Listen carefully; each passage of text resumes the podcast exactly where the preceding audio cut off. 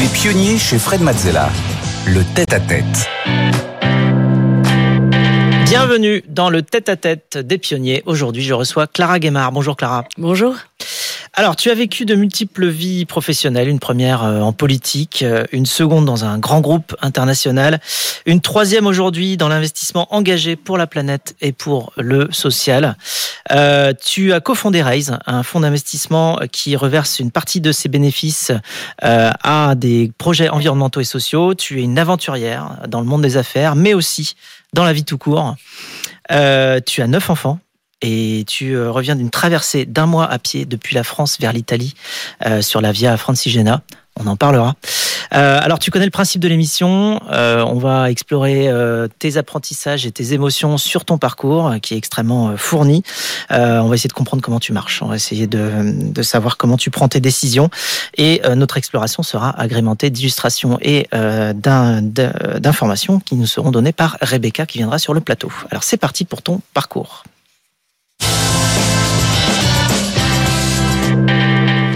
Alors, tu es né à Paris et tu as grandi dans une culture franco-danoise. Euh, quel souvenir tu gardes de cette, euh, de cette enfance?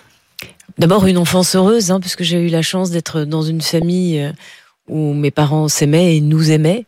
Et je pense que ça c'est un cadeau dans la vie qui est le plus important qui soit.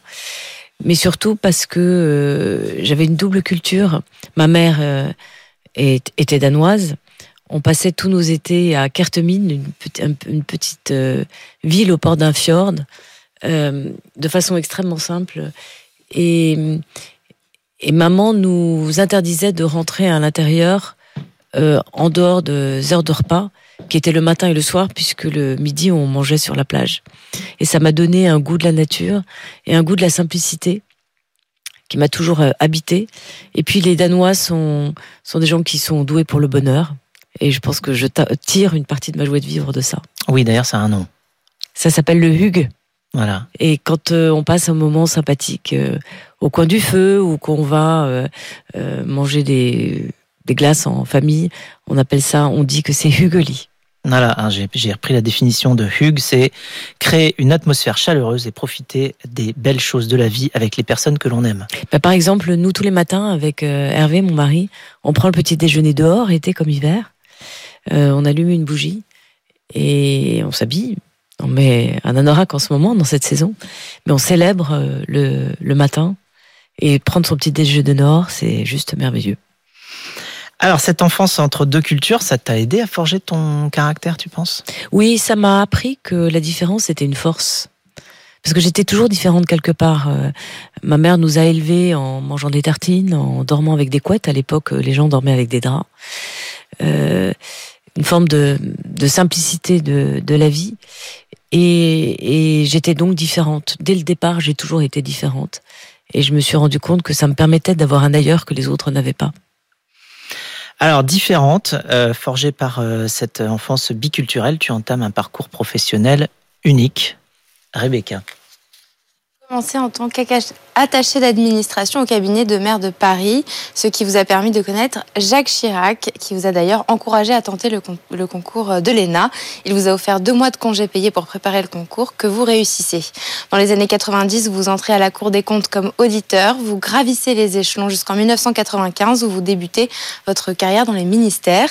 Euh, vous êtes d'abord appelée par la ministre de la Solidarité pour être directrice de son cabinet, puis devenez entre autres, chef de la mission euh, au PME jusqu'en 2003. Vous devenez là ambassadrice itinérante, déléguée aux investissements internationaux et présidente de l'Agence française pour les, investissements internationaux. Une première décennie dans la politique qui en précède une autre, cette fois à la tête de l'une des entreprises les plus puissantes du monde, Gen- General Electric. Vous y passez dix ans également, durant lesquels votre expertise et votre réseau n'a cessé de s'enrichir, favoriser la création d'emplois et, et encourager les relations économiques internationales. En 2016, il était temps pour vous de quitter le navire pour euh, rejoindre celui de demain, celui des entrepreneurs. Aux côtés de votre associé Gonzague de Blinière, vous vous consacrez à votre entreprise, Raise, pionnière de la finance engagée. L'objectif, montrer que l'on peut faire de la finance autrement, de façon bienveillante. Alors, Sacré parcours. Oui, c'est drôle d'entendre tout ça. Ça fait drôle, hein Ça veut dire qu'on vieillit. Ah, ça veut dire que tu as fait beaucoup de choses. Alors, tu, des études, tu en as fait, et des très belles. D'où t'es venue initialement l'envie d'aller faire de ces grandes études, enfin Sciences Po, ENA, avec toute l'énergie que ça demande et le travail? Je pense que j'étais habitée par l'envie d'apprendre. Je suis curieuse de nature. Euh, je voyais mon père qui partait. Mon père était un scientifique, euh, médecin, généticien, et je le voyais partir prendre l'avion. Je me souviens très bien quand on allait à Orly. À l'époque, on pouvait aller sur la plateforme euh, d'Orly et regarder les avions atterrir. Il nous ramenait des, des objets du Japon, des États-Unis, et, et, je me disais que sa vie était beaucoup plus drôle que celle de, de rester à la maison. Donc la curiosité, d'abord. Sciences Po, c'était des études que je connaissais peu, mais c'est ma prof d'histoire qui m'a poussé à le faire. Et, puis après, l'ENA, euh, j'avais envie de servir mon pays. J'avais envie de participer à quelque chose de plus grand que moi, que je comprenais pas forcément. Mais en tout cas, oui, servir mon pays. Même si je suis à moitié danoise, euh, j'aime profondément la France.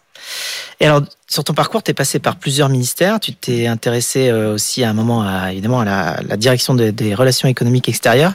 Et là, tu as rencontré une farouche opposition. Oui, c'est une, c'est une émotion assez forte euh, qui m'a un peu forgée d'ailleurs, parce que j'étais candidate pour euh, diriger cette, cette direction. Et honnêtement, sur le en tout cas, j'étais la plus légitime, la plus ancienne. Enfin, celle, ça devait pas poser de problème. Et je me suis retrouvée avec un premier ministre qui était euh, Jean-Pierre Raffarin, qui souhaitait que je prenne ce poste, mais un ministre de l'économie et des finances qui s'appelait Paix à son âme Francis Maire et qui était totalement opposé euh, à ma nomination parce qu'il pensait que j'allais exploser en vol. Et j'ai eu un entretien totalement surréaliste, avec lui où euh, il m'a expliqué que c'était pour mon bien, que j'allais exploser en vol, que je me rendais pas compte. Euh, il fallait, voir, fallait voyager. J'avais un mari qui était dans la politique. Euh, j'avais beaucoup d'enfants. Et, donc, euh, comme l'autre consolation, j'ai obtenu d'être ambassadeur délégué aux investissements internationaux, qui était sur le papier beaucoup plus petit, parce que la direction les relations économiques extérieures, ça faisait 3000 personnes. Euh, ambassadeurs délégués aux investissements internationaux, il y avait 110 personnes. Et puis j'ai pris euh, cette opportunité. Je me suis dit que c'était l'occasion de mettre en place euh, l'attractivité de la France et de vendre la France à l'étranger. Et quand j'ai quitté Francis Maire après cet entretien qui était quand même très très humiliant, je l'ai regardé dans les yeux, comme je te regarde là, et je ne lui ai rien dit. Mais je lui ai, je me suis promis, toi mec, je vais t'épater. Et je suis revenue deux mois après avec un contrat d'objectifs et moyens. Il m'a reçu une heure et demie. Il m'a beaucoup, beaucoup challengé. Mais j'ai vu que j'avais gagné son respect. Et, ça, c'est une histoire que je raconte souvent quand les femmes me disent j'ai été victime d'un tel, euh, celui-là immobilie et tout ça. Euh, je pense qu'il faut jamais se mettre dans une position de victime, même si on est victime, parce que celui qui vous y met gagne deux fois. Il faut toujours essayer de trouver quelle est la porte de sortie, avec lui ou avec un autre, la vie est tellement vaste. On va pas rester à se cogner toujours à, celui qui veut pas que vous fassiez quelque chose. Alors est-ce que c'est cette euh, difficulté aussi d'accès au poste de direction dans le public qui t'a poussé vers le privé à prendre euh, la direction de, General Electric France? Alors je pensais que j'avais le job le plus amusant de de l'administration puisque mon métier c'était d'aller vendre la France à l'étranger. Et ça m'a donné l'occasion de rencontrer plein de grands patrons. Euh, j'ai rencontré Steve Jobs, j'ai rencontré euh, Fred Smith qui était euh, plein de grands patrons. Et je venais les voir en leur disant bah écoutez venez en France. Et parce que la décision d'investir dans un pays c'est c'est le dirigeant qui la prend. Et mais je me suis rendu compte que si je voulais pas terminer dans le cimetière aux éléphants, ce job était tellement convoité qu'il y a un moment ou un autre, quelqu'un voudrait prendre ma place. Et, et puis j'ai eu l'opportunité de rencontrer euh, Jeffrey Melt, qui était le, le patron de, de G, et qui m'a proposé un job. Je pense honnêtement qu'aucune entreprise française m'en aurait proposé. Mais lui, il a vu l'opportunité de se dire que euh, je connaissais bien l'administration. Euh, une entreprise qui comprenait mal la complexité de la pensée française. Et je suis partie dans l'aventure et ça a été une aventure formidable pendant dix ans. Ouais, ça a duré dix ans. Euh, alors justement, euh, donc euh, il y a à la fois prendre la tête de G en France, donc ça c'est. Puis en Europe après. Puis en Europe après, euh, donc ça c'est un, un grand pouvoir et donc des grandes responsabilités. Hein, enfin comme, comme le disait Voltaire et puis l'a dit plus tard euh, Spider-Man. Mais enfin bon, tout le monde l'a- tout le monde l'a dit. Euh, comment tu, tu perçois toi la notion de responsabilité quand tu es aux commandes comme ça d'une euh, ça représentait combien de combien de personnes quelle Oui, alors après, on peut, on on peut dire euh, c'était 15 000 personnes, c'était 10 milliards d'euros de chiffre d'affaires. La réalité, c'est que euh, si on travaille pas en très grande intelligence avec les patrons de business, on sert à rien quand on est patron d'un pays. Euh, Parce que les entreprises sont matricielles. Donc nous, moi, ce que j'ai fait quand je suis arrivée, c'est de bâtir une stratégie pour la France qui n'existait pas paradoxalement. Il y avait des verticales, euh, il y avait la partie aéronautique, il y avait la partie santé, euh, il y avait la partie énergie, mais il n'y avait aucune idée que General Electric avait euh, 15 000 salariés en France et qu'il y avait sans doute des choses à bâtir en France, pour la France, avec les Français et pour le monde. Et c'est ça qu'on a fait. Alors, après euh, GE, tu te lances dans Raise pour euh, faire de la finance engagée. Euh, Qu'est-ce qui euh, t'a envoyé dans cette direction? D'abord une rencontre. La rencontre avec Gonzague de Binière. Il se trouve que je, on avait fait une, enfin, General Electric avait fait une acquisition dans laquelle son, le fonds qu'il dirigeait était en partie propriétaire. D'ailleurs, une, une, très belle opération financière pour, pour, pour eux. Et euh, c'était la première fois, des patrons de fonds, j'en voyais beaucoup, hein, parce qu'ils nous faisaient souvent des propositions. Et c'est la première fois que je rencontrais euh, une personne dans la finance qui me parlait des aventures humaines, qui me parlait des rencontres et qui euh, me parlait des entreprises qui l'accompagnaient comme si c'était ses frères, ses amis et, et dans une vraie aventure entrepreneuriale. Et je me suis dit tiens, vraiment c'est pas souvent qu'on rencontre euh, euh, quelqu'un comme ça dans la finance. Et puis quelques années plus tard, on s'est retrouvés et on a déjeuné ensemble le jour où le journal Libération titrait Jeunes de France, barrez-vous, l'avenir est ailleurs. Et on s'est dit, il faut qu'on fasse quelque chose pour notre pays. Et à l'époque, bon, il y avait des Frédéric Mazella, mais il n'y en avait pas beaucoup. Et on s'est dit, ce qu'il faut qu'on fasse, c'est qu'on aide les entrepreneurs. Donc on a créé une société d'investissement qui a réuni bah, un certain nombre de grands patrons. Euh, on a eu de la chance, ils ont dit oui tout de suite. Et on leur a dit, on va investir dans des belles PME qui sont trop petites, qui sont pas assez internationales. On va faire du capital patient, long terme, minoritaire. Et nous, l'équipe, nous, vous, on va rien vous demander, mais nous, l'équipe, on va donner 50% de ce qu'on gagne à une fondation pour l'entrepreneuriat. Donc ça, c'est une première euh, nouveauté. Ça n'existait pas dans vraiment, le domaine ça de n'existait pas, donner 50%, c'est quand même beaucoup. Et si on fait le résultat des courses au bout de 10 ans, puisqu'on fête nos 10 ans, on est devenu une plateforme qui gère 2 milliards. Notre fondation est sans doute une des plus grosses fondations privées pour l'entrepreneuriat, puisqu'elle gère 60 millions. Et euh, on est devenu un peu une plateforme, euh, euh, un interlocuteur, euh, en tout cas connu de Mm. tout l'univers des startups, parce qu'on ne fait pas que du financement, mais on fait aussi beaucoup d'a- d'accompagnement.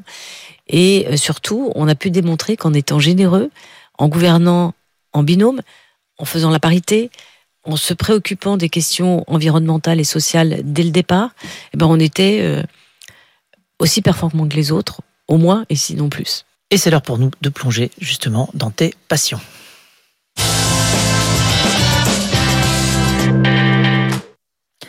Ton monde à toi, Clara, c'est celui de l'engagement, de la détermination et de la générosité. Euh, tu es aussi sportive, certains disent même que tu es euh, la première cycliste de Paris, puisque euh, tu te déplaces toujours à vélo depuis des dizaines d'années. Euh, mais Rebecca va nous parler d'encore autre chose.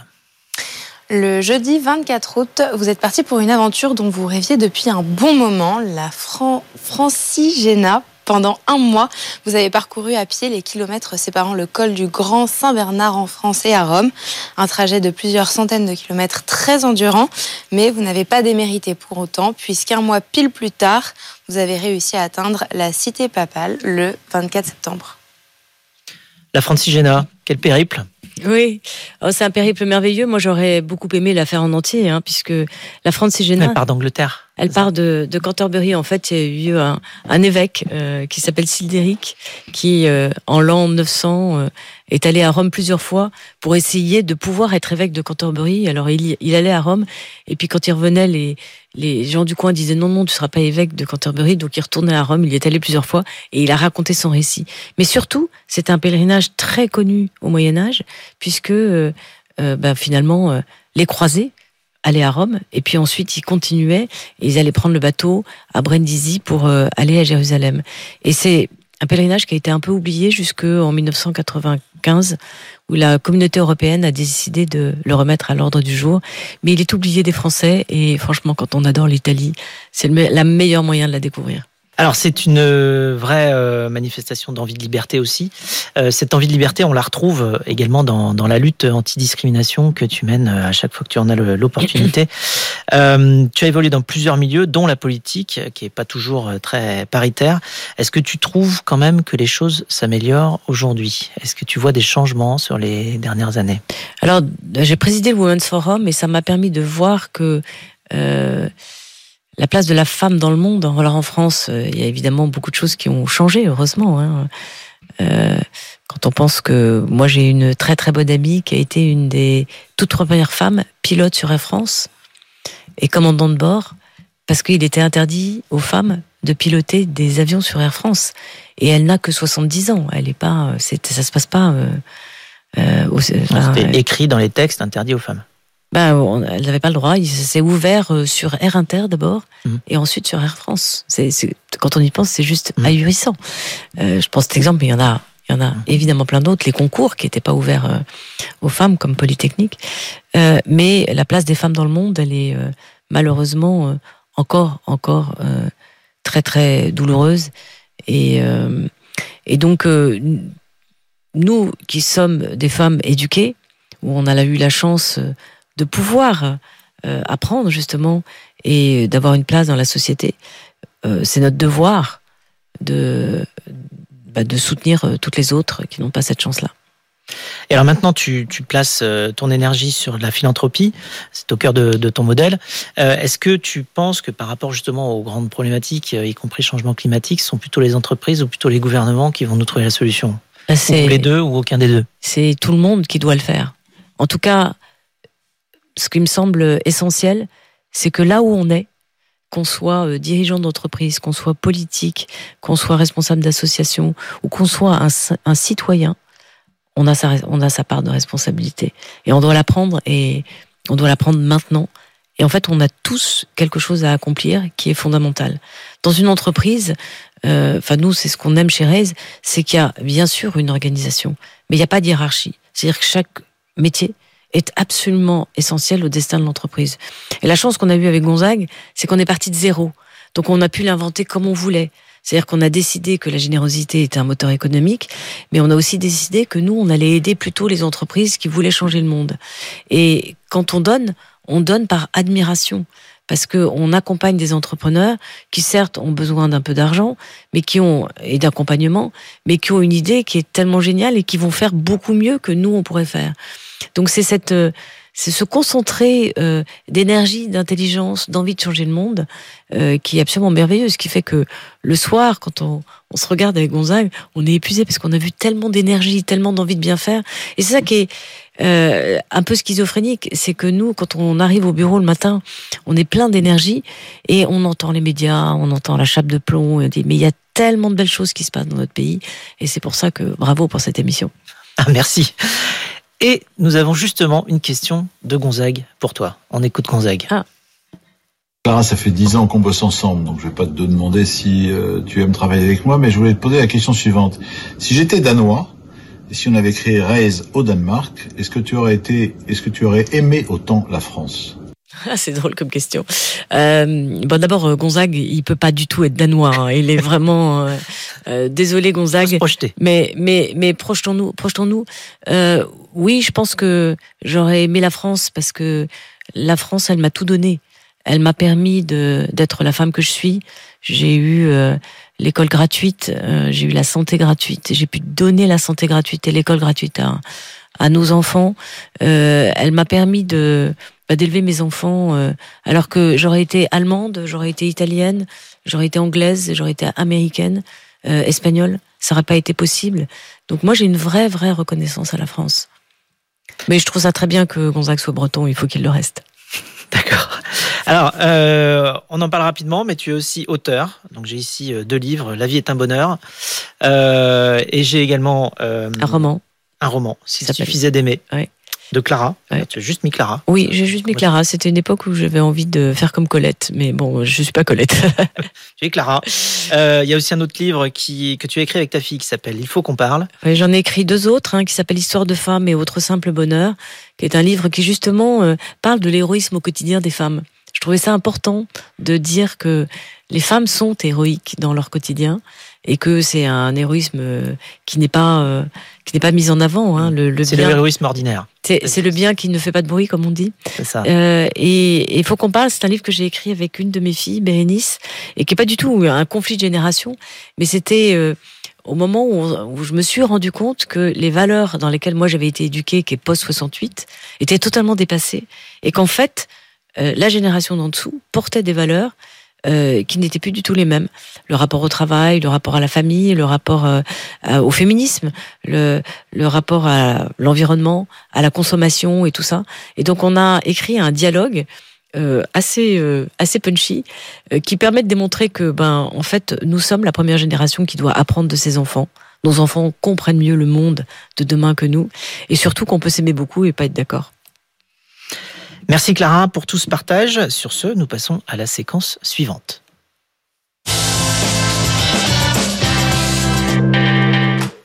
C'est la séquence Actu, Clara, et euh, Rebecca va nous parler de tes projets actuels. Mettre les mécanismes du private equity au profit de la philanthropie et de l'enfance, c'est ce défi que vous lancez avec Investir pour l'enfance, le nouveau fonds de partage que vous avez lancé avec Raise, un fonds qui permet aux investisseurs comme euh, Aston, CVC ou Ardian d'avoir accès euh, aux meilleures opportunités, mais qui, en échange, acceptent à leur tour de renoncer à 50% de leurs bénéfices pour les reverser à deux associations, l'Institut Imagine dans la santé et Espérance banlieue dans l'éducation.